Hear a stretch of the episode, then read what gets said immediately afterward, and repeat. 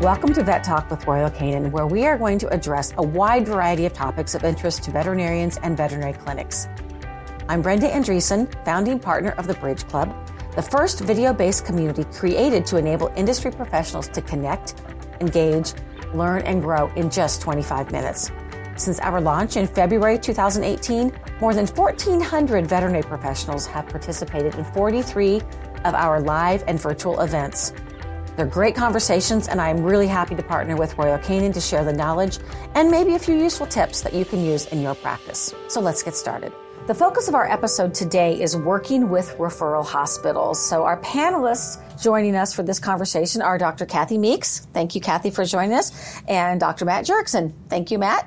So, quick overview of the topic. Referral care is becoming an increasingly common and important part of regular veterinary care for pets. Um, and it really is a component of comprehensive veterinary care today.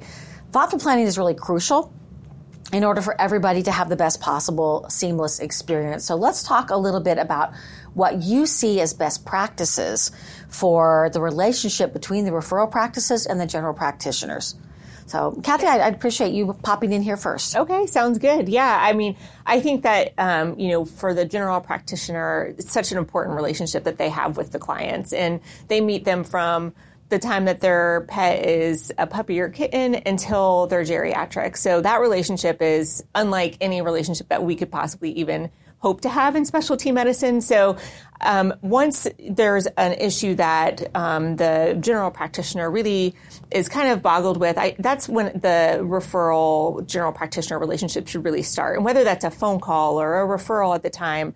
Um, but our goal as far as a referral practice and as a specialist, my goal would be to partner with them in any way. You know, our goals are the same is to work towards the care of this pet and um, we want to help in any way that we can. So I think partnering best with the general practitioner really at an early stage in the disease, and that doesn't mean that they have to send it to me. That just means let's talk together and see which directions that we should be headed in. And I think that a relationship between the general practitioner and the specialist it really starts there and in, in, making that trust and that that relationship between us two, knowing that um, knowing that we're gonna our goals are the same is to help treat your patient um, that you've been seeing really for their entire life. I don't know, Matt, if you wanted to add to that. Yeah, I was going to ask Matt if he felt that the general practice, practice should reach out initially to develop those relationships, or is that is something that, especially practice, really should take responsibility for building those relationships?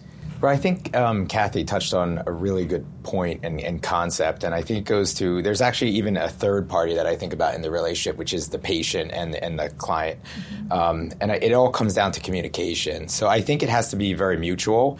Um, I think some of the best practices that I've experienced is when the specialty centers are reaching out, because in general, um, as a general practitioner you know, thinking about just the culture that's out there and stuff, it can be kind of intimidating sometimes to reach out to different specialty practices. And there's definitely a variety in the way um, that hospitals may handle cases. And so it, it's really cool when you see like a, a, veterinary relations officer or a specialist reach out to you and introduce themselves and kind of tell you the protocol and the way they're they're willing to work with their referring hospitals. And I think that starts the comfort level. But certainly, if you're a very progressive general practice, um, you definitely definitely should reach out and speak to the referral hospitals in your areas and let them know both the, the good practices that you've seen and definitely some opportunities for improvement if they exist.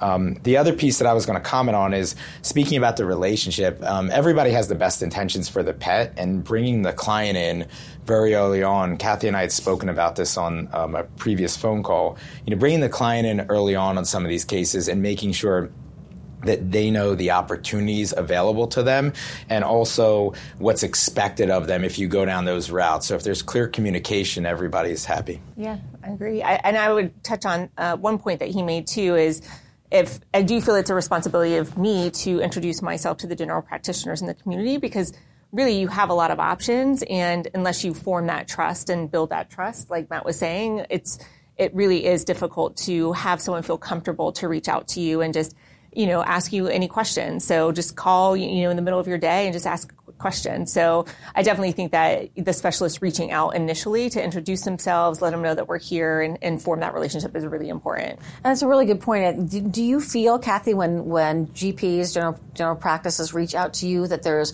a nervousness, nervousness, or a little bit of intimidation yeah. about doing that? I don't just feel that way. I know that that happens, and and I know that happens too because I Matt and I were talking about this. But even when I refer internally. So if I refer something to a neurologist, I get nervous. I think, oh gosh, let's make sure I did everything correctly, that I that I'm sending this referral over and that they're gonna, you know, approve what their estimate is. You know, everyone gets nervous about that. But in particular, I do think I've talked to a lot of general practitioners and as I've formed the relationship and as we um, moved on into our relationship, they have said, you know, wow, I don't know why I was nervous to reach out to you. And, um, but I get it. I totally do, especially when you're first graduating from vet school or right out of an internship. It's very intimidating. And, um, there's no reason for that. I mean, we we all are just as nervous about the decisions we're making about, you know, our patients and what, what care is most appropriate for them. Doesn't matter the level of training you have. Everyone everyone always always has that imposter syndrome of am I doing the right thing for this pet? So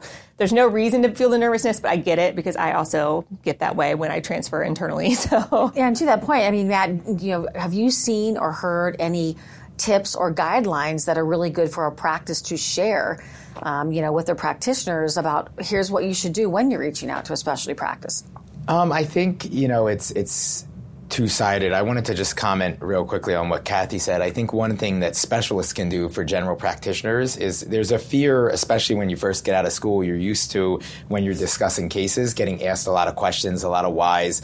Um, that's certainly the environment in academics, right? Like trying to discover what's your knowledge base and then and then find how to improve that as well as assess your clinical knowledge to grade you. And I think when you get out, um, some of those some of those times don't leave you. So I think specialists can really play a role in being very forthcoming with information as opposed to, you know, making it sound like an inquisition when you refer. And I've been very fortunate that I've never had that experience since graduating, but I think that's a fear among colleagues. And Kathy touched on how even, you know, when she refers in, as an internist, sometimes she thinks that. Um, for best practices, I mean, every practice that I've worked at, and I've worked in both corporate and private practices, um, has different protocols on when it's appropriate to refer and how that works, and different hospitals that they work with. And I think that's something that the practice owner or the manager or medical director, whoever's that making that decision, um, needs to have those meetings with their associates and talk about what that communication looks like.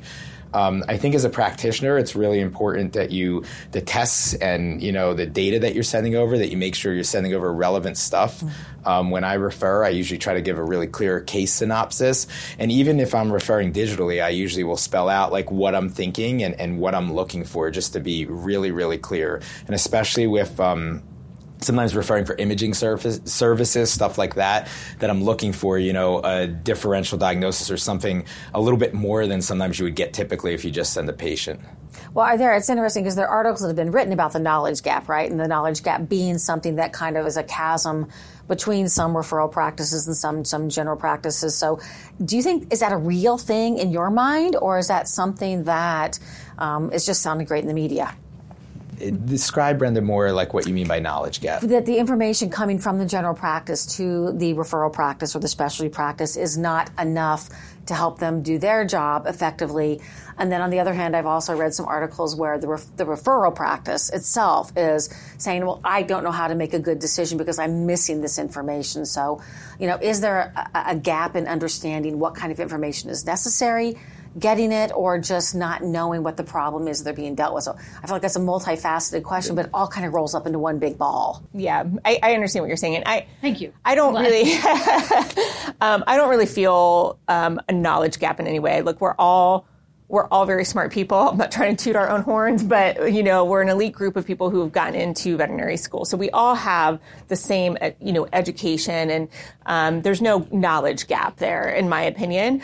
Um, there can be a gap if, like Matt was saying, we don't get the full, complete rec- record. Sometimes we have to repeat things if it's on the overnight, and that can cause a little bit of confusion. But there's no there's never been a gap for me where I don't understand something that the referring vet has done. I think that really starting that relationship at a time where we can talk together before the client shows up so that we both have the same expectations of what needs to be done um, diagnostically and um, if you're referring over for an ultrasound, I almost always just say, okay, let's start with the ultrasound and hopefully we get our information and maybe we might have to do further diagnostics. But I like to be on the same page of what the referring vet is wanting, and um, I typically try and abide by what they have talked to the client about and what they're expecting. So anyway, long story short, I don't think that there's actually a knowledge gap, but I'll let you. Yeah, I, I agree with you. I don't think um, I, I, haven't witnessed myself a, a major knowledge gap or, or experienced that.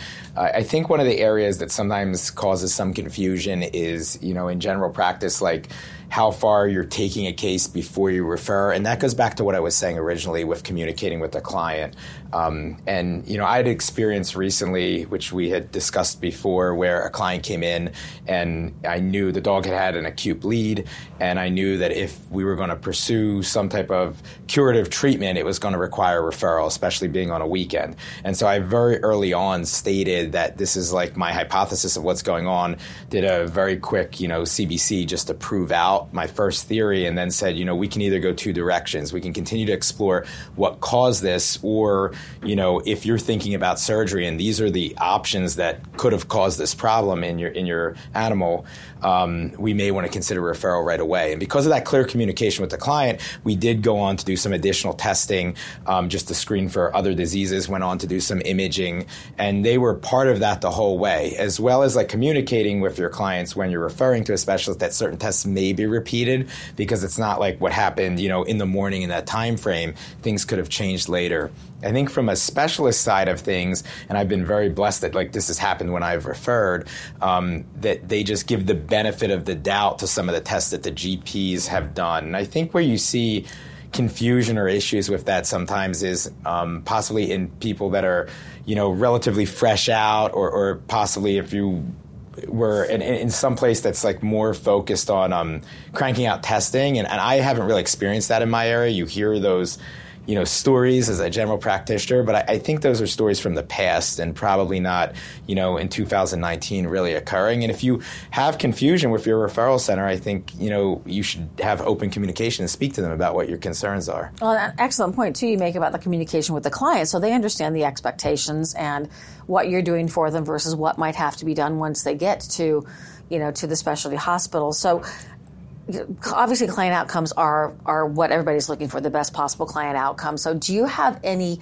tips on how both the general practice and the specialty practice can best talk with the client then about what the expectations are so that you're managing together mm-hmm. you know that positive outcome yeah, I mean, I, I definitely recommend always, if you're thinking that you may refer, whether the client wants to or not, I would just call um, who you're comfortable with. Um, you know, for example, if I've had a couple um, diabetes cases that have come over um, that I've tried to help manage remotely and, and, over the phone, and and you know, after a certain point, I say you, you might want to refer because at this point we, we may need to do further testing like ultrasound if you don't have that and CT and that sort of thing. So I think getting the specialist involved as soon as you feel like it may need um, a referral because at that time we can give you advice of nope you're on the right track. Maybe do a couple more of these tests and if you still can't get it you know the blood sugar normalized you may want to think about referring. And then you can also do another thing at that time and say if your client were to be referred and they do want to come over here are the kind of initial tests that i would recommend doing. Here's an initial price that you can um, set them up for. Because really it's an it's kind of like I, I, think about myself going to my own doctor and I want them to do what they can do. And if they can't do it, I want them to refer me somewhere, but it's an inconvenience for me to go somewhere else. So I would rather you just do, you do that stuff. Um, I don't want to, we don't want to inconvenience the client in any way if we don't need to, but we also want to give them the, the care that they need if, if they do need to see a specialist, if that makes sense. Yeah, and it's the same thing um, I believe we've been talking about. It's just clear expectations. So what I usually do is is exactly what Kathy said: explain what's going to happen, and then also um, I think it's really important to provide a clear expectation of the costs um, and, and the time and where the location is and what's going to be involved. And to be aware also, you're walking into an emergency room. I think specialty centers today are very, very efficient, but it's not like you necessarily have a 9.30 or a 10 o'clock appointment time and should expect to be seen. Um, but for me, the thing that I've seen um, the biggest disconnect is when people aren't given, uh, for whether we want to admit it or not, like a cost estimate of what it's going to look like.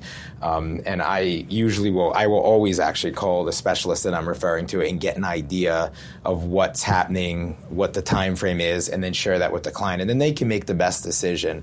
And sometimes it is also, you know, comfort of care. There are certain clients that are more comfortable staying in your, your practice. And if I have somebody that I think really we've reached um, the limit of what we can do you know properly um, I'll, I'll explain that to them and say you know this is the next step that you need to take and try to walk them through that. I would agree on the specialist side um, that the biggest disconnect that i have seen or um, when, when clients show up and they become angry is because they weren't prepared enough for the estimate. And um, that really just does take a phone call um, and i know that everyone gets busy and you don't always have time for that phone call but sometimes what will happen is they'll call the receptionist. The receptionist will quote the exam fee, and they'll come in and they'll say, "Well, I was told it was you know hundred dollars, let's say," and then you give them the estimate of eight hundred dollars, which includes the ultrasound, the aspirate, the cytology, and that sort of thing. So I do think you know talking one on one if you have the time and if you can in the day um, with the specialist because you're going to know exactly what I'm going to recommend and exactly maybe not exactly how much it's going to cost, but at least the first tier diagnostics that it would cost. Um, so I think that that's, I would agree with that. That's the times that I see them least prepared is if they don't know what it's going to cost when they get over. And something thinking back to that, um, I use this as an example in my puppy and kitten talks of why the importance of why pet owners should consider pet insurance. I was just going to say, yeah. good one, yes, yeah, and yeah.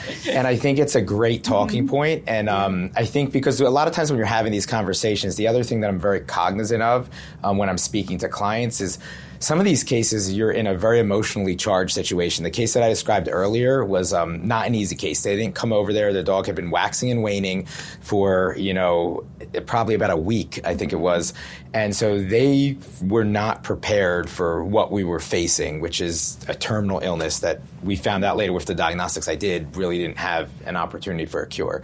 Um, and so you need to be willing, I think, to also read your clients, let them make the decision, but also make sure they understand that like they're not being bad pet owners, that they have to take the whole picture into account. And sometimes I use examples like, you know, an animal's not a, a, car. Like you can't just, you know, replace a part and expect that you have a year warranty on that because I think we all also um, have been guilty of, or I'll speak to myself that, you know, you're really passionate about the medicine and the case and the animal welfare and making sure that you're taking the big picture into account and you're not putting somebody, I think we've all had those clients that will, you know, remortgage their house, take their kids' college loans out, and put themselves in a situation because you're in a very emotionally charged situation. I never want to tell anybody how to spend their resources or how they should feel. But as a veterinarian in those situations, we're, we're in a very powerful place. You can make somebody feel really guilty. And my father actually told me an inch because I really struggled with this um, when I first got out, like dealing with this topic of,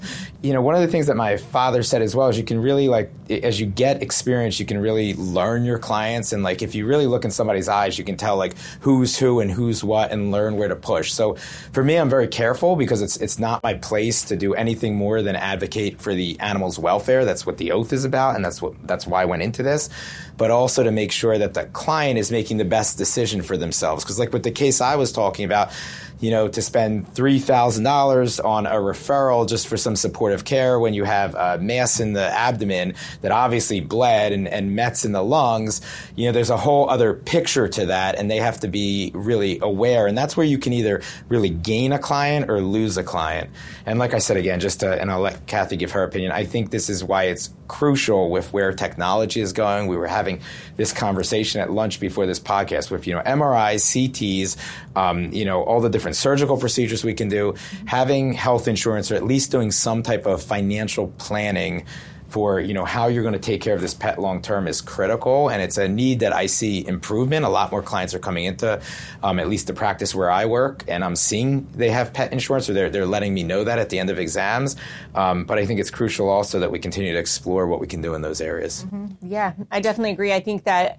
Um, what was interesting to me is knowing that less than 1% of the US population actually has pet insurance. And when we look at the our pet population at BluePearl at a referral center, um, about 15% have pet insurance. So what that tells me is the ones that come to us that agree to referral are usually the ones that have pet insurance. And so I definitely think it starts from the beginning. It's very important to start talking about that. I, I also think that the financial part of veterinary medicine is a lot of what creates compassion fatigue and helps. And, you know, I think that would be very helpful to us if everyone just had pet insurance, um, that would, you know, lift a lot of the burden on us and, and the guilt that we feel in, in those charge situations. So, so all really good points about a really important conversation, you know, and it's interesting because it does seem to come down to, as it often does in these conversations about veterinary care, building the relationship with the client, right, at the general practice level, gathering the facts and sharing them with each other, which you guys talk so eloquently about. I think that's just a phenomenally important point for people to gather. And then communicating that mm-hmm. both to the pet owner. You talked over and over again about the expectations and talking with each other and um, people just don't seem to quite get the fact that if you talk about it, mm-hmm